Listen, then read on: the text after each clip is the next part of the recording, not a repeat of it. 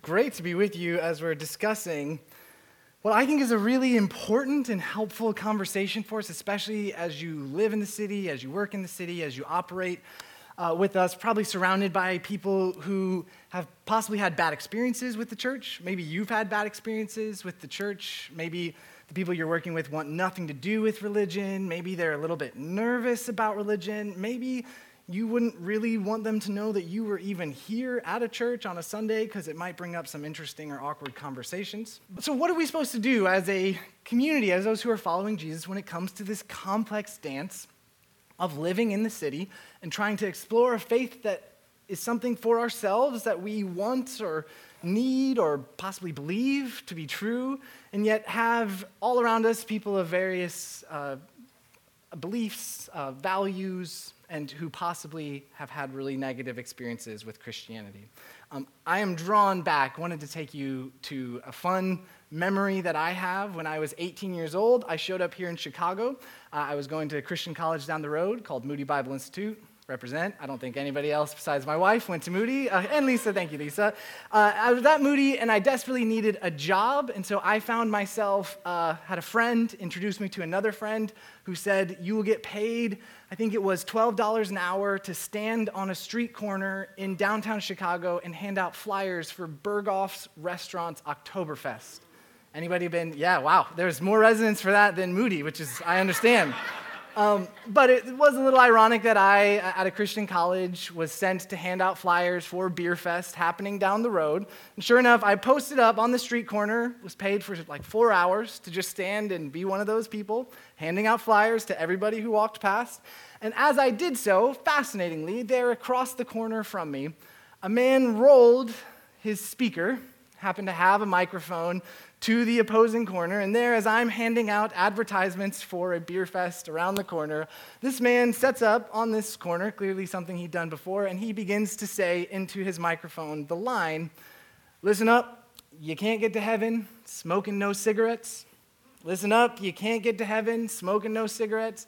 Listen up, you, you can't get to heaven. And I'm standing there, and the first thing I felt, I don't know if you've had this experience at all, First thing I felt was this deep sense of sort of cringe embarrassment, like, oh no, here we go. Like, wow, how long do I have to be here to listen to this man preach this same message over and over and over again? Oh, like Christians, this is why Christians get a bad reputation. This happens all the time. Here we go.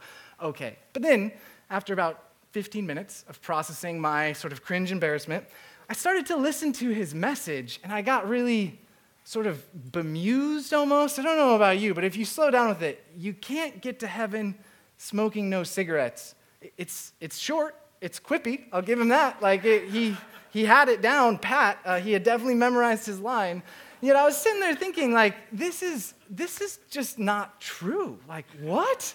Like, cigarettes? Like, of all the things that you could be focused on not getting you to heaven, like, cigarettes surely is not the, the biggest concern if we're going to, you know, confront something on the street corner. And then, even more fascinatingly, right, what I began to really notice was that this man who was standing there on the street corner would occasionally see people he knew.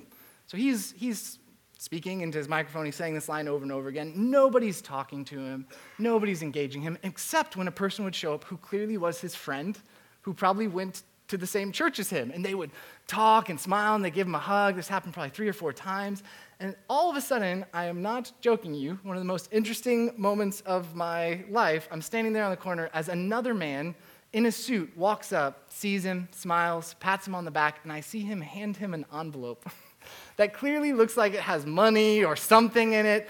And then the man, you know, smiles, they kind of interact for a bit. He walks off, and a couple minutes later, the man packs up his microphone, his case, he rolls it off. And I'm just standing there thinking about what I've just witnessed and seen. And I bring this story up to you because I think it's a perfect setup for the pressure and the contradiction many of us have felt around evangelism for the last several decades. Being uh, either a Christian or being around Christians here in the United States, if you've ever gone downtown, you've seen these people who stand on the street corner who, if I could gently say, look more like salesmen, saleswomen, than they do like evangelists, standing, proclaiming a line, a phrase. Normally it's condemnation, normally it's judgment, and just the strangeness of being there long enough to observe that the real thing this person was receiving from this experience was not actual conversions, was not actual conversations, even. The real thing this man was receiving was the encouragement and accolades from his community that he was doing a noble, sacrificial task that, by the way, none of the rest of them clearly wanted to be doing, right? So, so, my challenge for us this morning is this if that's not the way to do evangelism, if that's not what I would encourage you is a good way to follow Jesus, is there any other way? Is there a better way? Um, here's our dilemma. When Jesus appeared, Jesus said to us, I came to seek and to save the lost. Jesus said, I'm here because there are those who are far away from God, those who have found themselves lost in this world, and I came because I want to seek them out. This is the heart of Jesus. And so, for that reason, there's two things we're really trying to do with this series. The first thing we want to do is sort of recover a vision of what evangelism could be if it's not a microphone on a street corner focused on cigarettes. Uh, what would evangelism look like here and now today? And that's why our second objective is to teach you the blessed practices, which we believe are actually a tangible, gentle, sustainable, humble way to focus not on converting, but actually on blessing those that we're interacting with. So last week we began with the first uh, practice in the blessed practices, which was begin with prayer. If you were with us, it was great sort of opening uh, vision of where we're going. And for those of you who were with us last week, we handed you a card that we still have out on the table if any of you would like to come get it. A card where we encourage you to write down the name of eight neighbors, eight neighbor, neighbors that you could tangibly bless by beginning with prayer. Um, this week, we're going to talk about the second letter, L, which is going to stand for listen.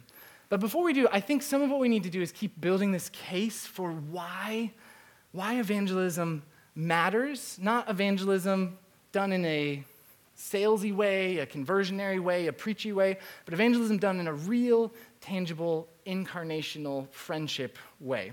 And in order to make this case, I want to take you to Jesus himself, and I'm going to take you to a passage you've probably heard before. This is in the Gospel of Matthew.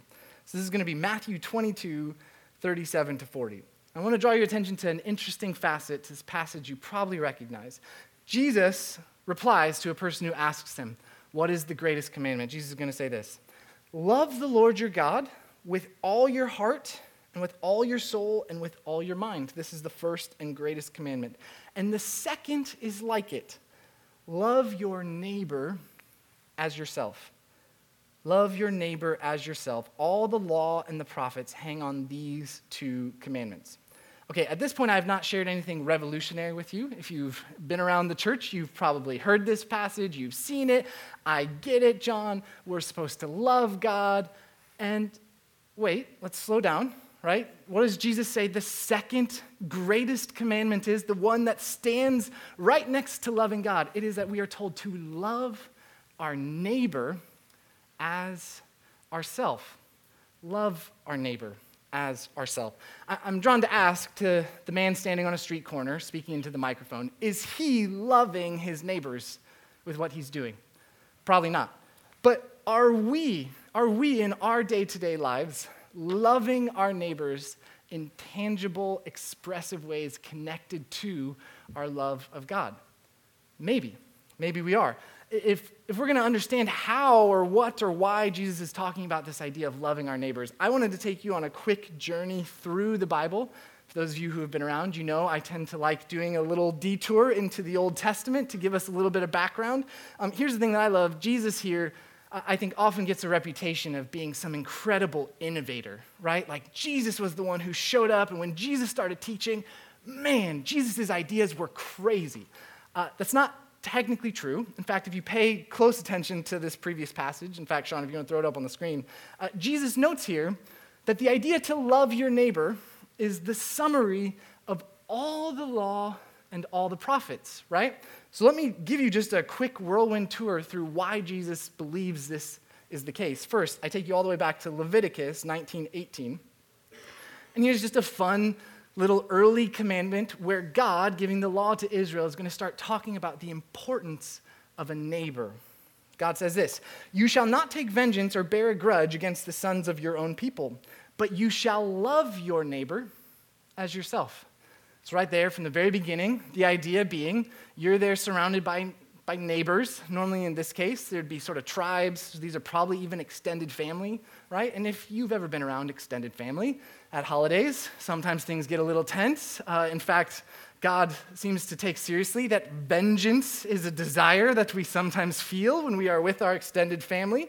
And instead, God says, listen, don't, don't take out a grudge, don't enact vengeance, but instead, love your neighbor as yourself. Here's the next verse. This is Proverbs 3:23. The book of Proverbs is gathering up of the wisdom of the people of God so that they can know how to live in the world. They're going to say, "Do not plot harm against your neighbor who lives trustfully near you." Do not plot harm. Your neighbor is the one who's right next to you. Your neighbor's sharing space. They're sharing land. They're sharing possibilities. Like if, if your neighbor starts to suffer, you're going to suffer, right? Like, you can't have your neighbor suffering and have you somehow be doing incredibly well, unaffected by the, uh, by the challenges that your neighbor is facing. So God says, take care of the neighbor. Like, don't plot harm, but like, your neighbor's the one who should be living in trust with you. Let me take you to another one Deuteronomy 24:10. This is one of my favorites. A uh, little bit of context.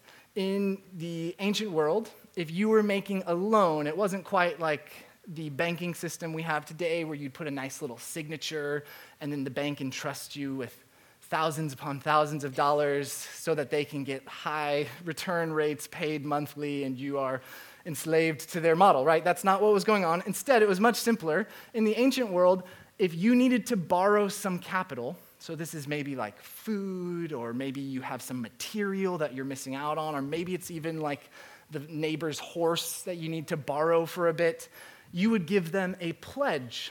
And that pledge was normally one of the most valuable things you owned in the ancient world was your cloak. Your cloak was this sort of overcoat. It's what kept you warm. It was quite costly to make. Uh, it was super valuable, obviously, as the weather would turn. So you would give them the pledge of your cloak, and then they would be able to offer you whatever it was you needed as a loan. All this context sets us up. Notice what God is saying about our neighbors in Deuteronomy 24:10. When you make a loan of any kind to your neighbor, do not go into their house to get what is offered to you as a pledge. Stay outside and let the neighbor to whom you are making the loan bring the pledge out to you. It is the na- if the neighbor is poor, do not go to sleep with their pledge in your possession. Return their cloak by sunset so that your neighbor may sleep in it then they will thank you, and it will be regarded as a righteous act in the sight of the Lord your God. Now, I know this is the weirdest verse you were not expecting to get this morning as you came to talk about evangelism, but look at how practical this is, right? This is sort of fascinating. God is like, listen, I know, I know when hard times come and your neighbor comes to you and your neighbor needs your help, you're going to get all uppity and controlling, and maybe you're going to barge into their house to demand their pledge, or you're going to be like, This is your pledge. I, I better get the thing back from you that I've loaned to you. I don't trust you, neighbor. And God is like, Listen, especially, especially if they're poor, like, don't, don't offer them something and then attempt to control them as you wait to receive it back. Instead, this is your neighbor, right? This is your neighbor. Love your neighbor as yourself. Here's one last one. This is Proverbs 14 21. I promise we're almost done in the Old Testament. We'll get back to Jesus. Proverbs says this It's a sin to despise one's neighbor, but blessed is the one who is kind to the needy. So, the reason why I walk you through this whole quick sweep of the Old Testament is that I want to convince you, I want to convince you, first and foremost, that it has always been God's idea that our neighbors matter to God. Let me say that one more time because I just want to let it sink in. As you think about our city, as you think about your actual apartment building or your actual block that you live on or those coworkers that you actually see day in and day out, your neighbors matter to God. Isn't that amazing? From the very beginning, from the ancientest of laws all the way up to Jesus, God again and again and again is saying, if there's one thing I can form you in, if there's one thing I can shape in you, if you learn to love your neighbor, you will learn to love me. This is how central and important to God's whole plan to bless the entire world. the idea of the neighbor is. And so we jump ahead to Jesus, and I'm sure you don't even need me to, con- to finish convincing you, but let me draw your attention to some classic stories where you notice that Jesus, while he is not the innovator, perhaps, that we sometimes give him credit for, G- Jesus is a little bit of a provocative extender. Um, if those who were with Jesus were like, yeah, yeah, we get in Israel law that the neighbors matter to God, we will love in a subdued way our neighbor. Jesus says, let me, let me talk to you a little bit more about who your neighbor is. You, of course, know the story in Luke 10 when a man approaches Jesus, asks him what the greatest commandments is. Jesus tells him, love God, love your neighbor. But then this man, who we're told is a lawyer, apologies to any lawyers in the room, but lawyers, lawyers tend to be a little bit persnickety. They're, they're trying to sort of push Jesus a bit, like, okay, how many neighbors do I actually have? The man is going to say to Jesus, he, desiring to justify himself, said to Jesus, But who is my neighbor? Luke 10 19. And of course, Jesus then proceeds to tell him this story. Hey, there was a man who was walking down the road who was attacked by thugs. He was lying there half dead in the side of the road, and then a Levite, the Israel religious leader of the day, comes walking by and he passes him on the side of the road. Then, of course, a priest from the temple who also should be there to love and know God's law and care about the things God cares about, to love his neighbor. He comes, sees the man, and walks by. But it is a Samaritan the reviled ethnic minority who's there sort of strangely between Israel and the surrounding Roman Empire. No Jewish person looked, up to or loved their Samaritan neighbors, but this Samaritan sees this Jewish man lying on the side of the road and he cares for him. He takes him in, he uh, tends to him. And then, uh, at him being healed, the man says, Any cost this man is going to take, I'll bear it on myself. At this point, Jesus looks to this lawyer and says, as only Jesus could, Which of these three do you think proved to be a neighbor to the man who fell among the robbers? The lawyer says, The one who showed him mercy. Jesus said to him, You go and do likewise. Right? So here's Jesus taking this central idea to who God is. He's not changing a thing, but he's pushing, extending us out, saying, listen, don't just be a neighbor, be, be the neighbor. Be the neighbor who shows mercy. One more Sermon on the Mount. Jesus says, You have heard it was said, love your neighbor and hate your enemy. But I tell you, love your enemies and pray for those who persecute you, that you may be children of your Father in heaven. If you're tracking with Jesus in his day, he's actually just raised the stakes. I think there was a little bit of sense in the Jewish world, still be the same way today for us, that they're like, yeah, yeah, yeah, we get it. Like, our neighbors, they're here. Like, they're our people. But our enemies are enemies. And, Gen- and Jesus says, no, actually, your enemies are your neighbors too, right? Pray for your enemies. Love those who persecute you. All of this takes us back to the passage that we started with in this journey through the Bible as we're looking at the neighbors that we are called to love. And let me just read you one more time the full context of that passage that set us up this morning for this exploration of neighbors. We're told in the Gospel of Mark, one of the scribes came up and heard other scribes disputing with, no, with another. And seeing that Jesus had answered these scribes well, he asked Jesus, Which commandment is the most important of all? Jesus answered, The most important is, Hear, O Israel, the Lord our God, the Lord is one. You shall love the Lord your God with all your heart, with all your soul, with all your mind, with all your strength. And the second is this you shall love your neighbor as yourself. There is no other commandment greater than these. But here's the fun end to the story. This is verse 32. This is another scribe, another lawyerly type, who's getting that Jesus is saying something quite serious and quite profound. And so the scribe says back to Jesus, You are right, teacher. You have truly said that he is one and there is none other beside him. And to love him with all the heart and with all the understanding, with all the strength, to love one's neighbor as yourself, is much more than all the whole burnt offerings and sacrifices. When Jesus saw that he answered wisely, he said to him, You are not far from the kingdom of heaven. And after that, no one dared to ask him any more questions. Okay, so what do we do with this? What do we do with this teaching of Jesus that points us so fixedly on our neighbors and asks us the same provocative question that so many in Jesus' day were trying to poke at Jesus? The question is this Who is your neighbor? Who is your neighbor?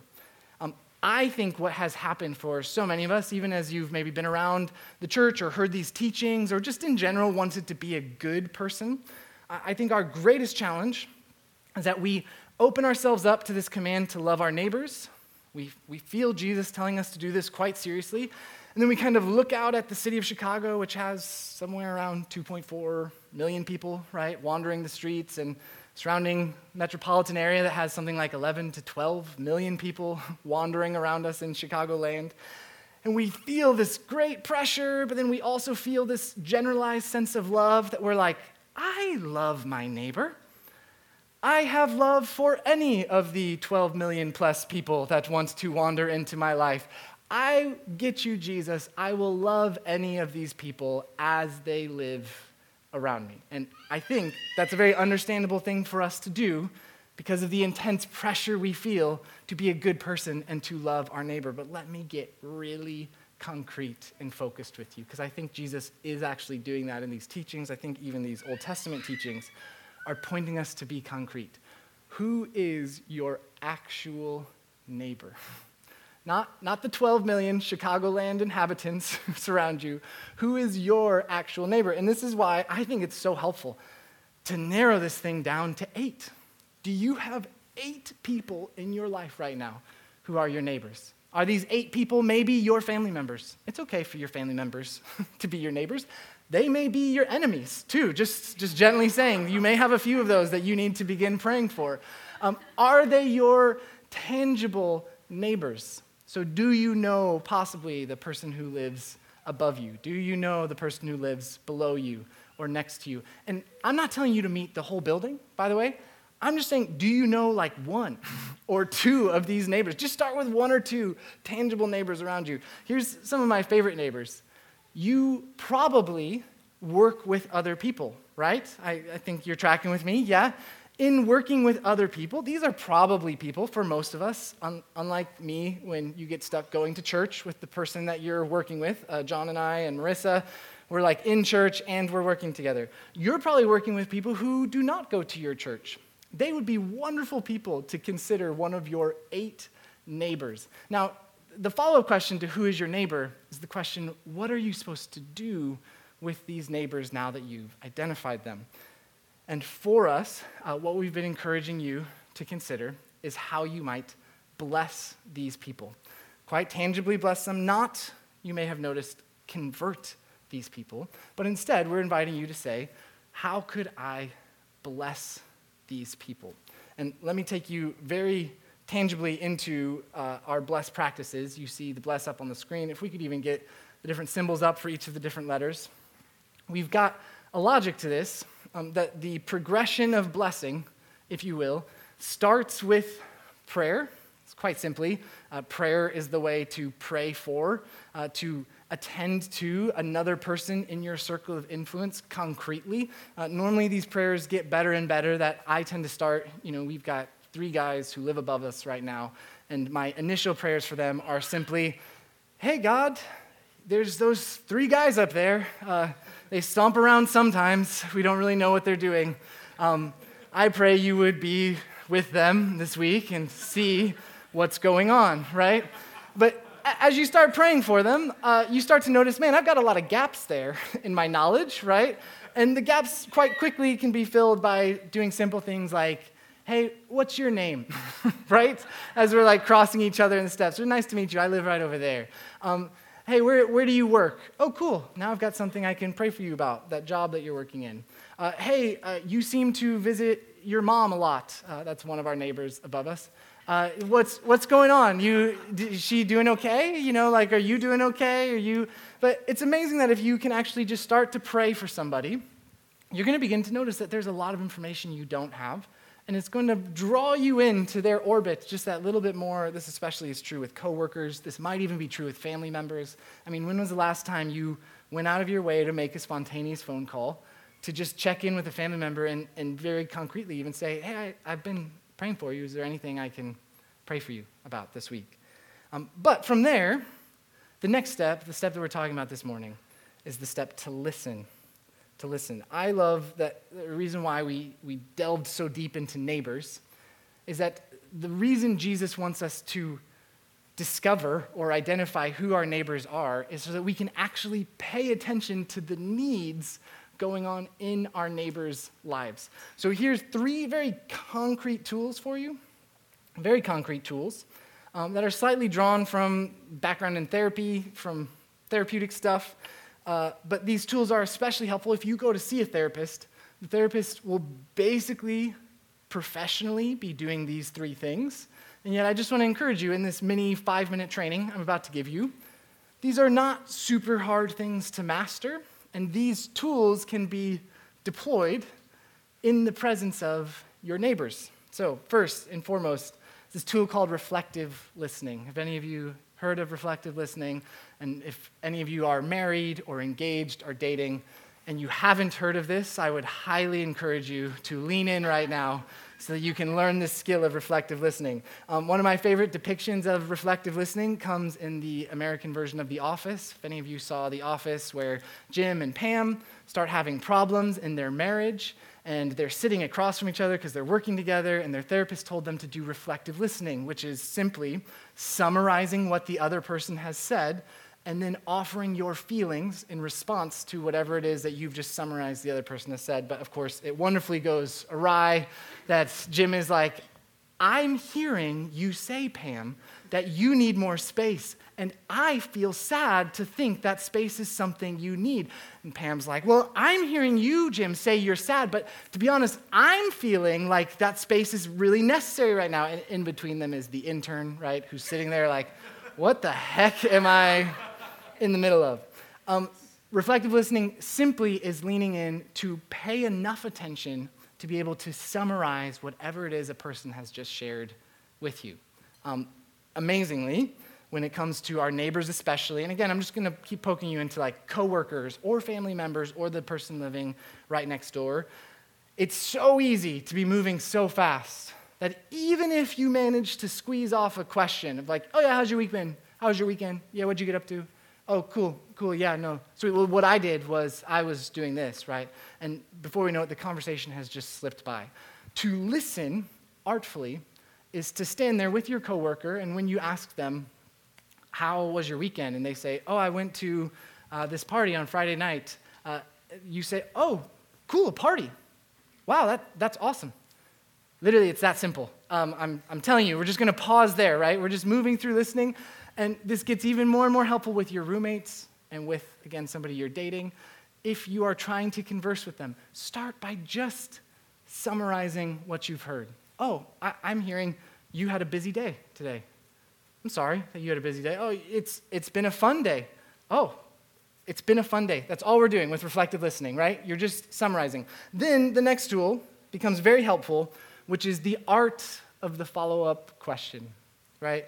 It's simply internalizing in your brain hey, when this person shares what it is that they've done, when this person shares what's been going on in their life, when they talk about why they're traveling out to see their mom so often, I'm not just going to land it like a dud. I'm not just going to leave it off to the side of the road. I'm going to instead pick it up and I'm going to walk back to them and I'm going to say, hey, give me even more information about that. I'm, I'm genuinely interested.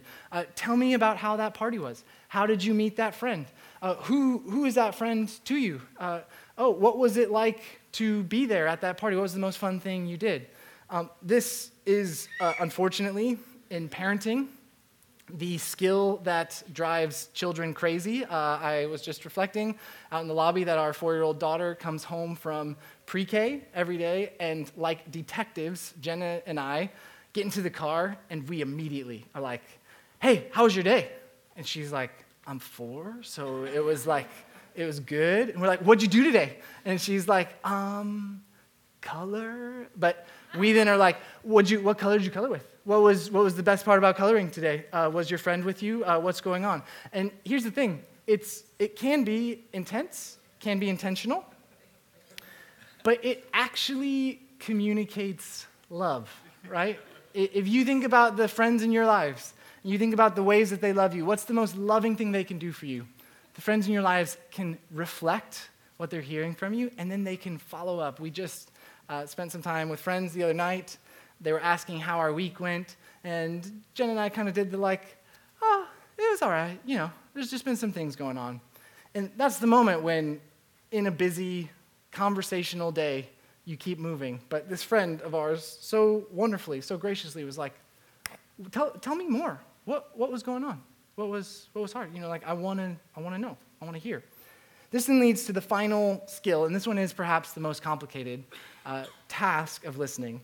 It's called uh, empathetic attunement. Uh, Brene Brown is great on this. She talks all the time about empathy. Uh, Brene Brown likes to point out that empathy is not sympathy. We sometimes can get into a trap when we are listening to somebody, they say something, and then we either say, That must be really hard for you, right? Like, Oh, I'm so sorry, that's so hard for you. Or we say something like, Oh, yeah, that happened to me. Yeah. Uh, so this one time last week, you know, I was at a party and this was what was going on. I was visiting my mother. Instead, uh, empathetic listening attempts to move from sympathy into empathy. And Brene Brown describes empathy as feeling alongside by drawing on memories of sharing similar feelings to whatever the person is describing, and then offering to them the assurances that you can understand a part of what they're feeling because of the experiences you've had in your life as well. So, of course, I, this, this is a skill that many of you do here so wonderfully. But I know at times uh, we've had friends who have deeply struggled with infertility. And as we've engaged these friends, um, my wife and I, currently, with God's grace, have not really had to move through that personally. But we've had to move through family members struggling with it. We've walked with other friends who have struggled with it. We have felt medical pressures in our own life and our marriage. We know how much we wanted kids, and so we, we kind of ponder and contemplate what it would feel like to want kids, but to not be able to have kids. And as you move through that process, it does take a bit of work, right? This is kind of where we grow into more and more and more loving people. But what you do is not say, oh, that must be hard for you, nor do you say, oh, that's, I get it. I've had stuff like that happen to me. But instead, you go, man, I can only imagine how hard this is for you right now. And I'm just so sorry from experiences I've had uh, in the past that were different than that. I just can only imagine the questions, the uncertainty, the pressure. And I just want to let you know, like, whatever we can do to help support you, uh, we're here for you.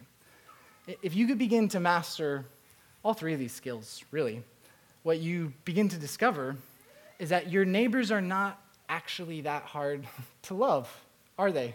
In fact, instead of having to preach at them with a microphone, instead of telling them about all the cigarettes they should not be smoking if they intend to get into heaven, uh, what you begin to notice is that your neighbors are living lives, full lives, with tons of needs, with all kinds of clues about how their lives might need God, might need hope, might need purpose, might need more love, might even need just deeper friendship. And as you start to master the art of listening, what you begin to discover is actually you're becoming a better and better friend.